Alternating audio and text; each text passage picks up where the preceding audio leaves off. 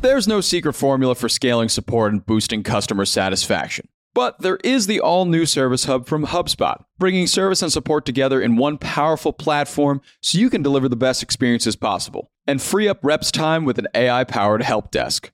Also, you can keep customers happy. Secrets out. Service Hub is a game changer. Visit hubspot.com/service to learn more.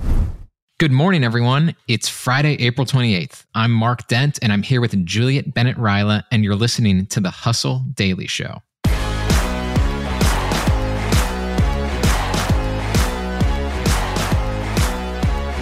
Today, we're going to talk about an admittedly odd subject. It's a type of AI far different from Chat GPT, which is sperm injecting robots.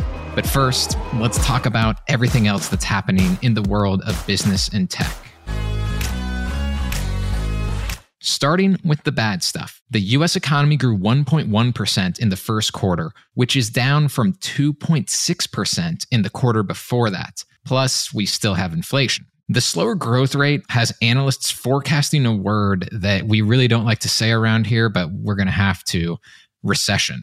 And if you've been following our podcast or, you know, opened up any website or just like left maybe your house in the last year, you know that a forecast of a recession is nothing new. However, economists told the Washington Post that we're getting closer than ever to finding out the result of this slowdown that we're starting to have and the result of the Fed's various attempts to stem inflation. So, in other words, all of this forecasting could be over soon, one way or another. Okay, a little bit more bad stuff. Dropbox announced it will lay off 500 people, or 16% of its workforce. According to its CEO, that's largely because of the economy as well as AI. So watch out. Lyft also announced layoffs.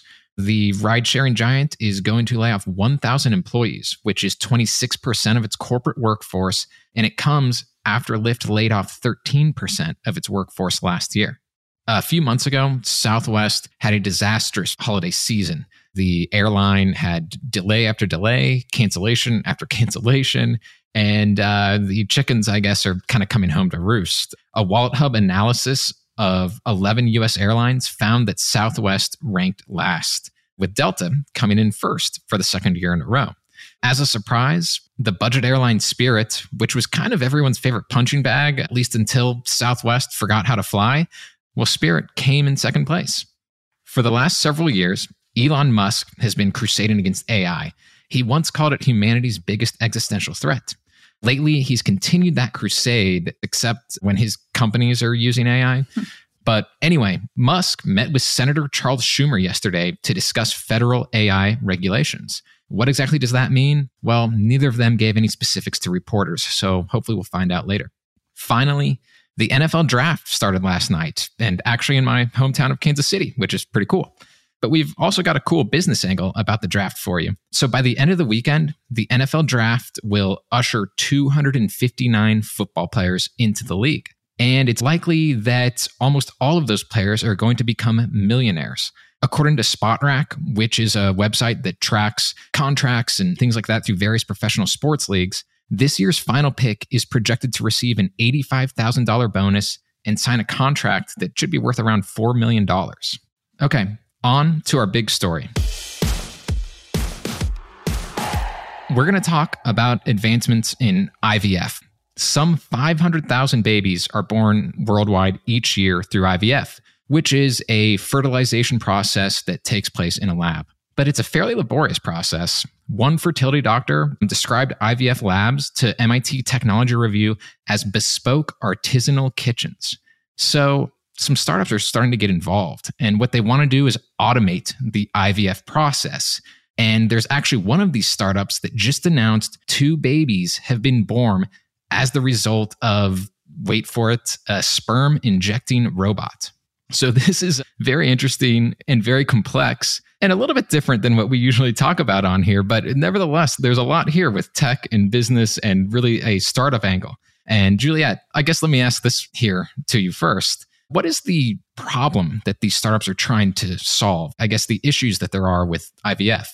Well, as many aspiring parents probably know, IVF can be very expensive, Yeah. prohibitively expensive for some. A single cycle can cost fifteen to thirty thousand dollars. Insurance coverage Wow. varies often depending on where you work, where you live, and it's never a guarantee. You don't just do it once and a baby happens. Many patients have to do multiple cycles before a child is conceived, and, and some never have success through IVF. So you're basically pouring a lot of money into this hope, which is probably like the thing you want most in life is to be a parent and you don't even have a guarantee. So a lot of these companies are trying to step in and make it easier, faster, cheaper, more reliable for these parents. Yeah, I think I saw one person who's involved with some of these startups say that it, it can be, you know, you mentioned 15 to 30,000, it can be upwards of 80,000 easily, just like you said, Mhm. because of so many different cycles and then no guarantee of success. Right. Okay, but the news here is that there was one company that just announced that two baby girls were born from an automated IVF process. What company is this and how does this automated process work? So this is a Spanish company called Overture Life. And I think the thing that people are really latching onto is that they used a PlayStation 5 controller to make this Okay, happen. hang on. a PlayStation 5 controller. Yep. Um, which is also hard to get a PS5. So, you know, we've got a lot of delicate things in the balance here. So, obviously, we all know how babies are made, I'm pretty sure, but you got to get one sperm and one egg cell to connect. You got to get the sperm to fertilize the egg. Now, typically, you would have a highly trained person do this under a microscope using a very thin, hollow needle. They make a lot of money because it's hard to do, it's very delicate.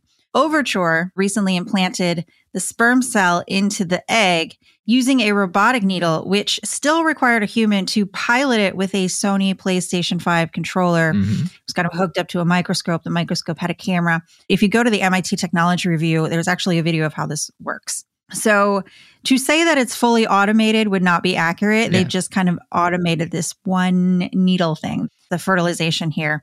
They did this over a dozen times. And since then, two baby girls have been born as a result. Yeah, and like you said, it was one part of it, and a lot of these companies are working on you know different aspects of the IVF Mhm. process. So even if it's not the full thing automated, there are components of it that can be automated.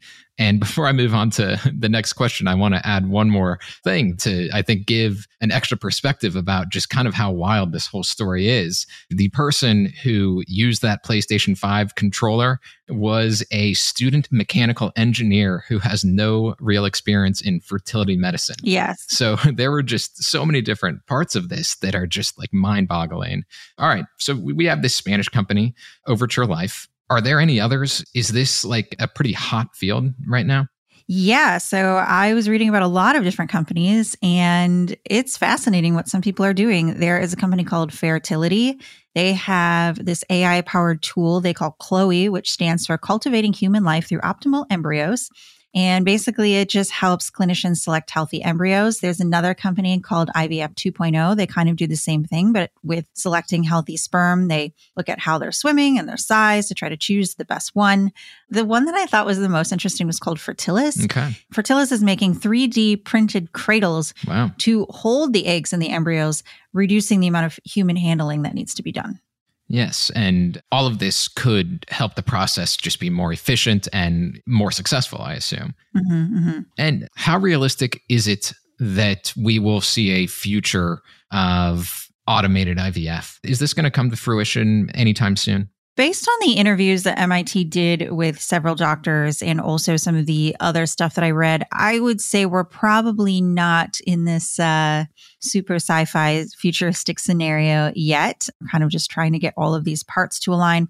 A lot of people pointed out, you know, there are these headlines saying these babies were born by robots, but really it was just one one very small part. But it is kind of exciting to look at the potential that is here, especially when you have so many parents that are struggling to conceive and are facing these barriers.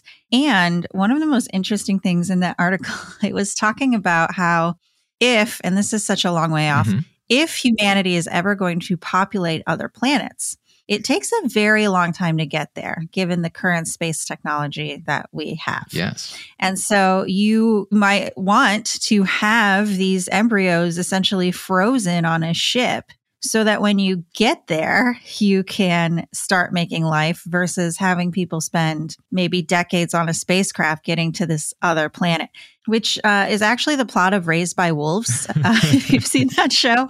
They send these embryos to this other planet after uh, humans destroy it in a civil war versus these two ideologies. And the resulting children are raised by hyper intelligent androids. So that's the future that we are looking at, I guess. Yeah. That's uh, you know, last week I I think Juliet, you and I talked about the real life version of the holiday with people just kind of mm-hmm. switching homes, and now we're talking about sci-fi raised with wolves and uh, frozen embryos and an automated fertilization process potentially on a different planet. Yes. So this is really the future. Yeah, we're getting pretty far ahead of ourselves today. And it seems like there might be one other implication if this automated IVF process really does take off. And I think this one is probably more realistic than moving to another planet, which, you know, hey, who knows, could happen. I'm not going to have the hot take saying it won't. Um, but, you know, in, in that MIT article, they pointed out that in Denmark, about 10% of babies are born through IVF. In the US, it's only 2%. So it seems maybe there's a world where maybe people have more children if there's automated mm-hmm. IVF. Is that right? I don't think we have to speculate too hard to uh, figure out the difference between any of the Scandinavian nations and their healthcare systems and what we've got going on in the United States right. and why that might be. But yeah, it's just people are more incentivized to do it there and they have fewer barriers. And so they, of course, do. Yeah. Okay. So could be more children on the way if the automation of IVF works out. But that's going to do it for us today. Juliet, thank you. And thank you all for joining us and tuning in to the Hustle Daily Show. We're a proud part of the HubSpot Podcast Network. Our editor today is Robert Hartwig, and our executive producer is Darren Clarke. We have a lot more tech and business coverage for you in our newsletter. So if you're not signed up, please go to thehustle.co slash email, and we will catch you next week.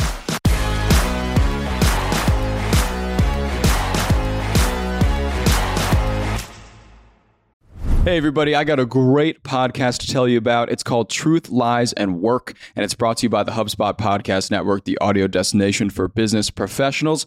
On this show, you can join husband and wife team Al and Leanne Elliott as they dispel myths, impart wisdom, and answer all your questions about finding, keeping, and motivating great people. They actually just did an episode with John Smith, who is the manager and agent of famous Argentinian soccer player Diego Maradona. He talks about in this episode how he was able to manage the global superstar athlete celebrity that Maradona is and was. It's a great listen. You better get out there and check it out. And you can listen to Truth, Lies, and Work wherever you get your podcasts.